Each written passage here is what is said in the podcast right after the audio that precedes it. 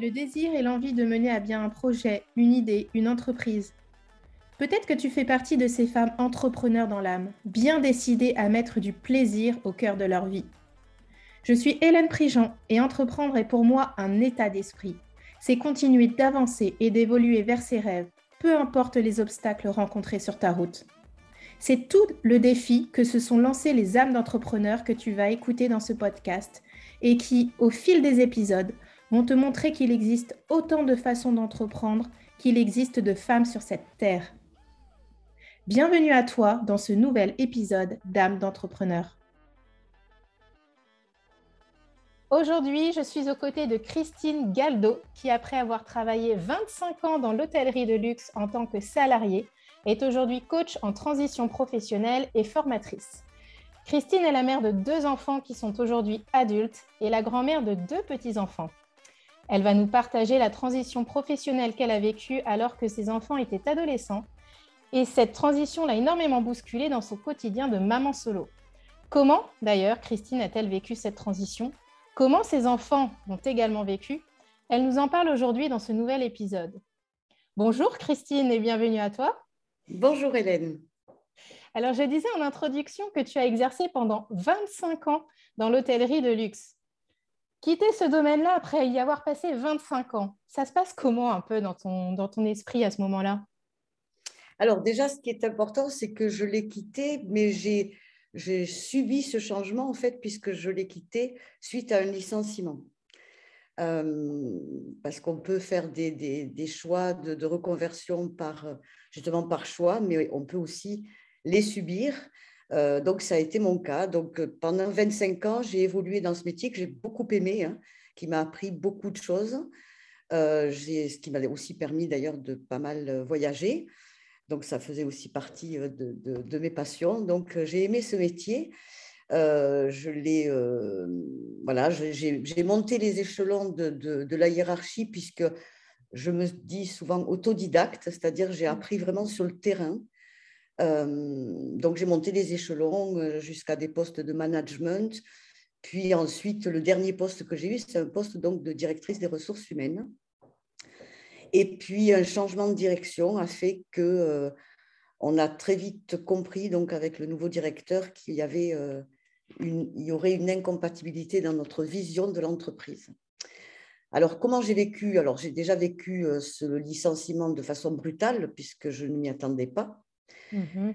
Et comme je dis souvent, il n'y a pas de hasard. Donc finalement, ce licenciement euh, m'a permis, alors pas tout de suite non plus, hein, euh, quand on subit comme ça des, des, événements, il faut, euh, faut, souvent, et d'ailleurs souvent je dis, prenons le temps de, de, se poser justement sur, sur, sur ces moments-là.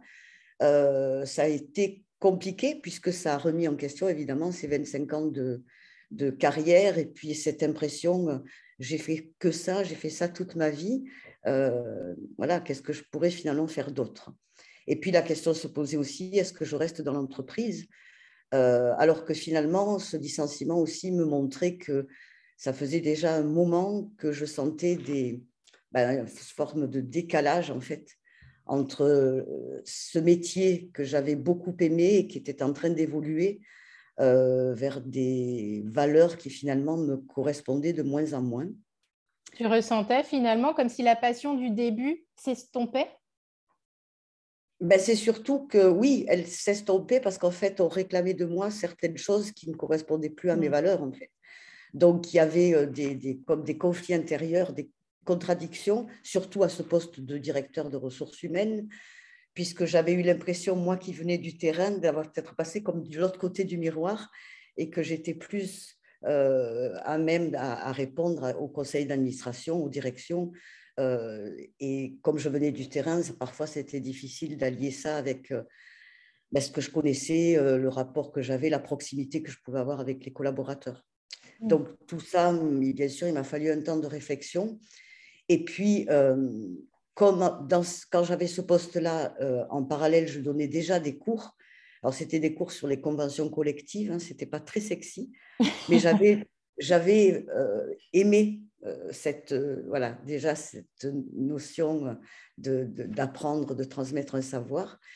donc, je me suis dit finalement, est-ce que ce n'est pas le moment de te poser et de te poser les bonnes questions? Est-ce que tu as envie de retourner dans l'hôtellerie? Est-ce que tu as envie de retourner dans l'entreprise Ou est-ce qu'il y a une autre voie?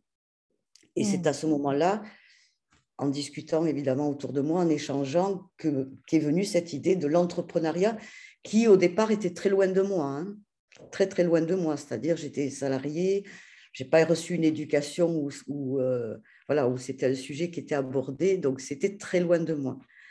Euh, mais finalement, je me suis dit, est-ce que c'est pas le meilleur moyen ben de, de, mettre tes valeurs et de mettre du sens dans ce que tu fais beaucoup plus qu'en étant finalement en subissant une hiérarchie, enfin voilà, de l'entreprise qui sont là et avec lesquelles on doit faire.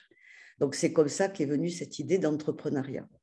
Et comment euh, la voie du, coaching finalement est arrivée à toi à ce moment-là? Alors, entre, le moment où j'ai été licenciée et puis cette, euh, reconversion dans l'entrepreneuriat, j'avais des missions en tant que consultante et j'ai eu la chance, parce que c'est vraiment une chance, euh, d'avoir à effectuer en fait un coaching d'une personne. alors, je l'ai fait de manière empirique, hein, je l'ai accompagné, c'était une personne qui se retrouvait à un poste à responsabilité avec les anciens collègues, elle avait vraiment une difficulté à se positionner par rapport à ça. Et donc, euh, mon boss de l'époque m'a dit, bah, écoute, c'est un secteur que tu connais, donc euh, autant que ce soit toi qui l'accompagne. Et en fait, j'aime à dire, parce que je me souviens encore vraiment de, de, de ce premier accompagnement, ça a été quasiment une révélation. J'ai pas peur de dire le mot, c'est-à-dire que je me suis rendu compte qu'en fait, là, justement, euh, en étant avec une personne, en l'accompagnant, en tenant compte de là où elle en était, de ce qu'elle souhaitait, de ses difficultés, ben, ça m'a tout de suite, oui, ça m'a tout de suite passionné. Donc, j'ai décidé de faire, de faire une certification euh, de coach avec une spécialisation en PNL. Voilà comment je suis arrivée au coaching et comment, à ce moment-là, j'ai commencer l'accompagnement individuel tout en ayant ces missions euh, à côté. Et puis petit à petit, mon entreprise s'est développée pour ne faire après que du coaching, euh, voilà, à travers coaching transition. Oui, voilà, parce que toi, c'est un, coaching dans le domaine de la transition professionnelle. Finalement, tu transmets peut-être aujourd'hui ce par quoi tu es toi-même passé. Quand tu disais tout à l'heure qu'après avoir été licencié, tu t'es posé en te posant les bonnes questions. Donc, tu l'as vécu toi-même, cette transition professionnelle. Et là, tu... Exactement, et c'est ça, c'est que tout mon parcours, euh, c'est sur le terrain aussi. C'est-à-dire, c'est l'expérience, c'est vraiment l'expérience de vie. Euh, donc, c'est venu assez naturellement parce que justement, je me suis rendu compte très vite que j'avais eu raison de prendre du temps, en fait. Euh, de prendre du temps, ce qui n'est pas toujours le cas quand on est sur un nouveau projet. Et ça, maintenant, je l'ai vécu évidemment après avec les clients que j'ai accompagnés. Ben, on a tendance à focaliser sur le projet. Oui, c'est vrai. Et en fait, on, néglige souvent, les personnes négligent souvent cette période donc de transition qui est finalement la période qui est assez instable, qui n'est pas forcément agréable d'ailleurs, mais qui fait passer d'un état à un autre, d'une situation à une autre on quitte du connu pour partir parfois dans une aventure euh, où tout est à faire. Et en même temps, selon moi, bien sûr, euh, bah, c'est le moment propice pour s'interroger sur soi et puis, j'allais dire, pour, euh, bah, pour activer tout son potentiel, pour être au, mieux de ce qu'on peut être pour, au service de son projet professionnel. Et c'est ce que je fais voilà, dans mes accompagnements. Oui, c'est comme si finalement cette période de transition professionnelle, elle est nécessaire pour pouvoir apprendre à se connaître, pour pouvoir aller euh, détecter quelque part son talent unique et pour pouvoir après construire finalement un projet euh, professionnel viable et qui permette vraiment de, s'épanouir finalement. Ben, C'est-à-dire, selon moi, les fondations du projet professionnel dans l'entrepreneuriat, c'est nous. voilà. Complètement. Donc, euh, ces bases-là, elles sont, euh, elles sont pour moi essentielles, c'est-à-dire euh, renforcer ce qu'on peut avoir de potentiel, mais aussi prendre conscience de ses limites, savoir sur quelles compétences on peut s'appuyer, sur quelles compétences on doit acquérir. Et ça prend du temps. cette transition peut prendre du temps, mais elle permet d'en gagner après, surtout de consolider son projet. je te remercie. Bah, je te remercie d'en parler, que tout part euh, de, soi, parce que comme tu disais tout à l'heure, on a euh, peut-être parfois la fâcheuse tendance à penser projet tout de suite, à aller faire une étude de marché, à aller euh, faire un business plan, et on, on s'oublie finalement alors qu'on est la pièce maîtresse de la création d'une entreprise. Oui, c'est ce qui d'ailleurs définit l'entrepreneuriat. Euh, et pour entreprendre et pour solidifier son projet, euh, c'est important. Alors, au-delà de travailler sur soi, c'est aussi important, par exemple, de se poser la question de pourquoi je vais vers ça, euh, comment je vais m'y prendre. Donc, ça, c'est déjà pour moi une deuxième partie, mm. mais qui est encore en amont de ce que, dont tu parles, de études de marché. Ça, c'est encore une autre étape. Et moi, avec mes clients, je travaille sur cette partie connaissance de soi, en fait, et puis comment je, pose le, bon plan d'action et surtout pourquoi, parce que finalement, ce pourquoi va être la motivation et le moteur tout le long. Ah, c'est le fil conducteur, c'est le fil conducteur. C'est vrai qu'en D'ailleurs, on y revient, on y revient régulièrement.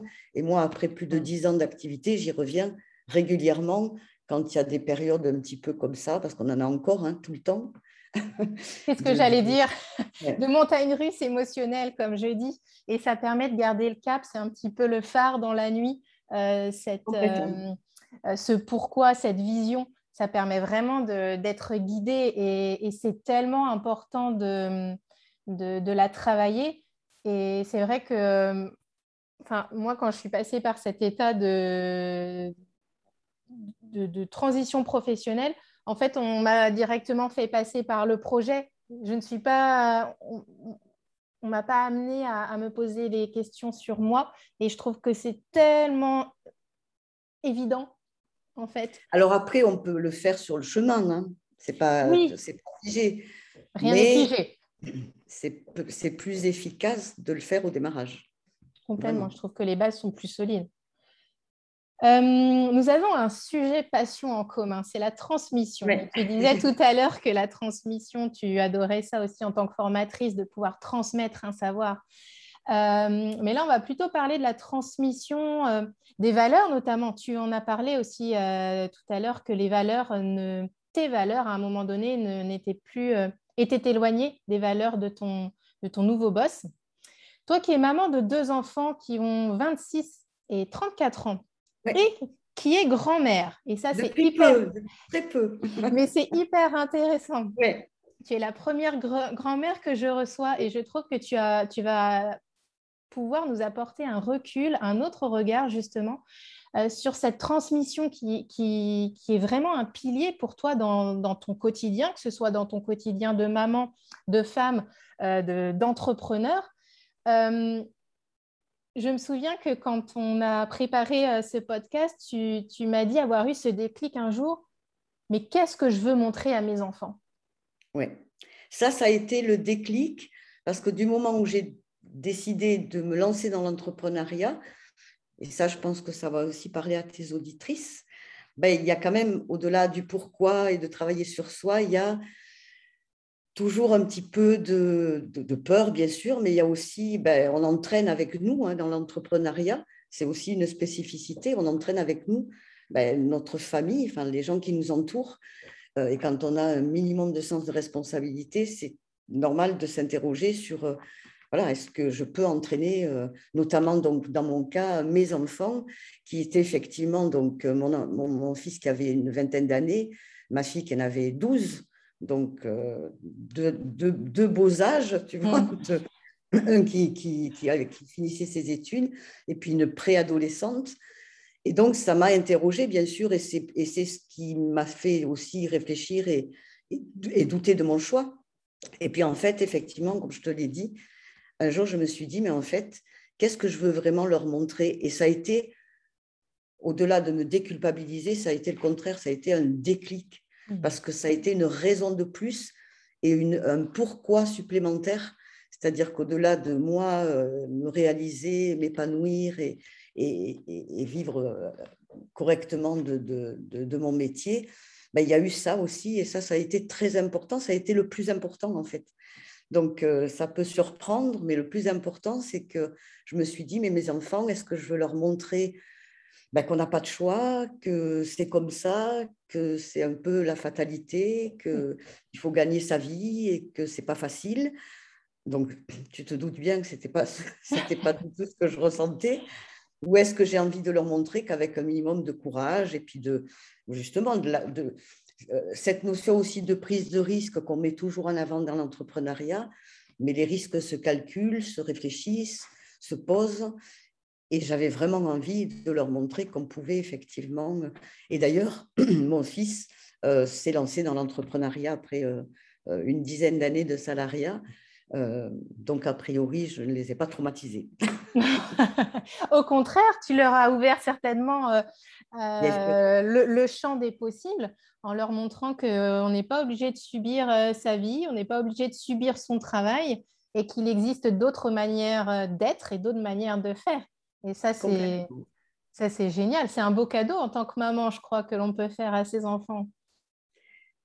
C'est ce que je, moi, je ressens, oui. Alors, ça ne veut pas dire que ça a été facile non plus, puisque ben, il y a eu bien sûr les conséquences. En plus, euh, je, sortais d'un salariat, d'un excellent salaire, puisque je travaillais en Suisse, euh, d'un statut social, donc euh, la vie était assez, assez facile, et pour eux aussi. Donc, euh, il y a eu, euh, bien entendu, des, ben même je peux dire des sacrifices qu'ils ont faits avec moi, mais je les ai toujours, euh, alors impliqués à la mesure de leur âge, hein, bien entendu. Hein. mais chaque fois, je, voilà, je leur disais, bien sûr, ça, on passe peut-être par des moments plus difficiles. et d'ailleurs, même à ce sujet-là, pour ma fille en particulier, je dis encore une fois, ça a même été une chance, et elle le reconnaît aujourd'hui. Euh, parce que justement, ben, la vie était facile. Hein, donc, quand la vie est facile, il y a, les choses sont, voilà, elles arrivent. Elle faisait de l'équitation. Euh, voilà, on elle avait, euh, voilà, tout était, on ne peut pas dire gâté, mais disons que voilà, ben, j'avais un fluide. tout était fluide. Et elle-même le dit aujourd'hui que cette période-là était un petit peu difficile, bien sûr, les premières années, enfin, très différente de cette première mmh. partie de vie, mais qu'en fait, ça lui a appris beaucoup de choses ça lui a appris à gérer, ça lui a appris à, bah, aller travailler le samedi matin euh, dans son centre équestre pour se payer des compétitions. Et, et, aujourd'hui, elle, elle, euh, elle-même a, plutôt des souvenirs positifs de cette période-là. Ça peut paraître étrange, mais euh, c'est le résultat que ça a donné en fait. Certainement que toi aussi, tu, malgré la situation inconfortable que tu traversais, tu as su en retirer des apprentissages aussi. Bien sûr.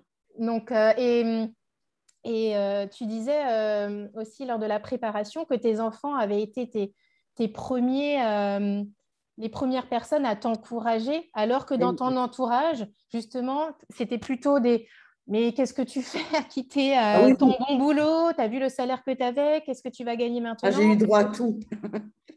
J'ai eu droit à tout autour de moi. c'est vrai, sauf mes enfants qui, qui finalement d'abord euh, ont compris ma démarche, euh, l'ont acceptée. Et puis, euh, et puis, malgré cette période inconfortable, eh bien, ça, ça, a produit des changements dans notre quotidien.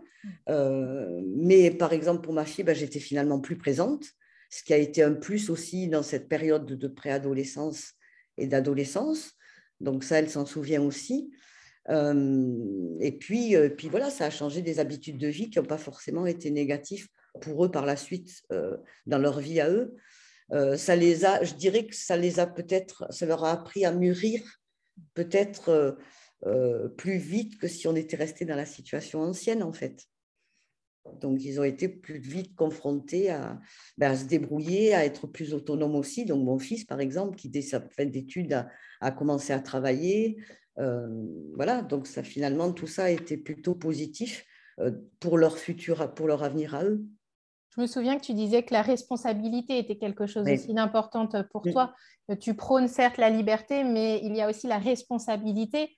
Finalement, est-ce que cette période de transition pour toi ne leur a pas permis d'être responsable Complètement, oui. Mm. Plus tôt, finalement, aussi euh, que, que, d'autres adolescents euh, à ce moment-là?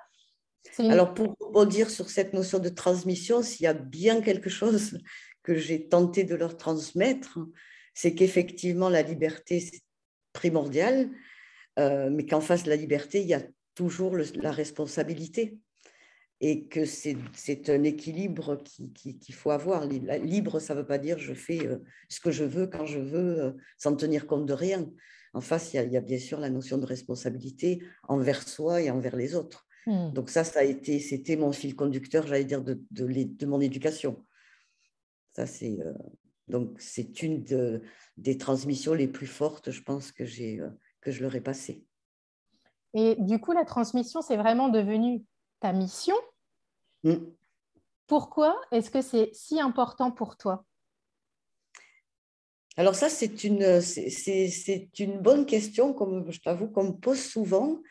Euh, ben, il y, a, y, a, alors, justement, quand on, on, prend de l'âge et qu'on on, a une expérience de vie de plus en plus importante, quelle qu'elle soit, euh, ben, on regarde de plus en plus euh, cette, la jeunesse, enfin, tu vois, les, les, voilà, les, oui, les jeunes, parce qu'en plus, euh, chez moi, c'était, voilà, il y avait beaucoup de jeunes qui venaient, les amis à mes enfants, donc j'ai toujours eu beaucoup de discussions avec eux, d'échanges avec eux.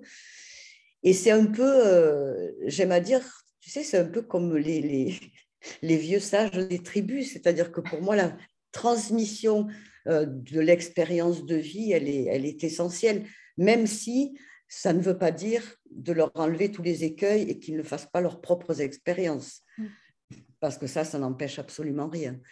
Mais pour moi, la transmission, c'est euh, oui, c'est essentiel. C'est le comme, comme dans les tribus ou avant, quand il y avait cette transmission orale euh, qui permet de ben, quand même de peut-être d'éviter des écueils ou de, ou de ou du moins de pouvoir euh, avoir une vision plus claire aussi de, ce qui peut attendre. Euh, oui, c'est ça pour moi, transmettre. Et plus ça va, et plus c'est essentiel en fait, pour moi. Hmm.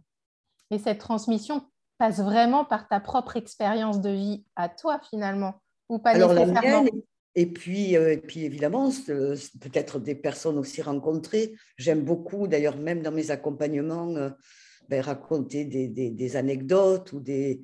Euh, je passe souvent par, euh, par, des exemples de ma propre expérience, mais aussi de tous les gens que j'ai rencontrés. Euh, par exemple, je me souviens que avec mon fils pendant longtemps, avant que lui-même passe à l'entrepreneuriat, on avait de grandes discussions sur la notion de réussite, par exemple. Hmm. Et c'était important d'échanger sur c'est quoi la réussite c'était quoi pour lui, c'était quoi pour moi. Donc, et à ce moment-là, je pouvais aussi euh, évoquer des rencontres de personnes qui moi-même euh, m'avaient inspiré par des, en racontant euh, des anecdotes ou des voilà. Donc j'aime bien aussi raconter des histoires, mais ça va avec la transmission. Tout à fait. Et aussi par, par, par des métaphores, par des histoires, par des anecdotes. Waouh quel regard justement tu portes sur toi euh, aujourd'hui, euh, la femme que tu es, la, maman de deux adultes, la grand-mère que tu es? Quel regard tu portes sur toi? Écoute, euh, est-ce que je, peux permettre de dire que hum, j'ai réalisé pas mal de, choses et de rêves que j'avais? Il m'en reste encore. Hein. Donc, j'ai plutôt, bah, vraiment, j'ai un, regard bienveillant, euh, ce qui ne m'empêche pas d'être lucide hein, non plus aussi sur, euh, sur ce que je suis. Euh, mais ce qui est certain, c'est que je, je, suis une personne sans regret. Et ça, pour moi aussi, c'est essentiel. Je ne dis pas que j'ai tout réussi, hein, j'ai traversé ben, déjà dans cette période-là, puis d'autres fois, et même dans la période d'entrepreneuriat. Hein, ce n'est pas un long fleuve tranquille et on a et, c'est normal et c'est même, pour moi, c'est bien aussi de temps en temps douter, se remettre en question, se reposer des questions, avoir à la fois la, oui, la flexibilité aussi des fois de, changer de cap euh, selon euh, les opportunités qui peuvent se présenter. Euh, mais il y a cette... oui, je, je, suis une personne sans regret. J'allais dire très peu, non, non, je n'ai pas de regret. Et ça, je trouve que c'est un luxe. C'est un luxe, effectivement. Ouais. Pour conclure cet échange, que souhaiterais-tu partager aux femmes qui nous écoutent? Alors, qu'est-ce que j'aimerais partager et transmettre alors? Et transmettre Alors, j'ai envie de revenir sur le point qu'on a évoqué au départ de cette, de cette importance de travailler sur soi euh, pour, pour euh, bah, créer des bases et des fondations solides de son projet professionnel. Euh, de le faire régulièrement, ce que je disais aussi juste avant, c'est important de... Ben, les choses ne sont pas figées et puis les, choses changent. Hein. On subit aussi des événements extérieurs. Et nous-mêmes Par exemple, bien sûr, dans notre vie privée, mais aussi euh, comme cette période de, pandémie.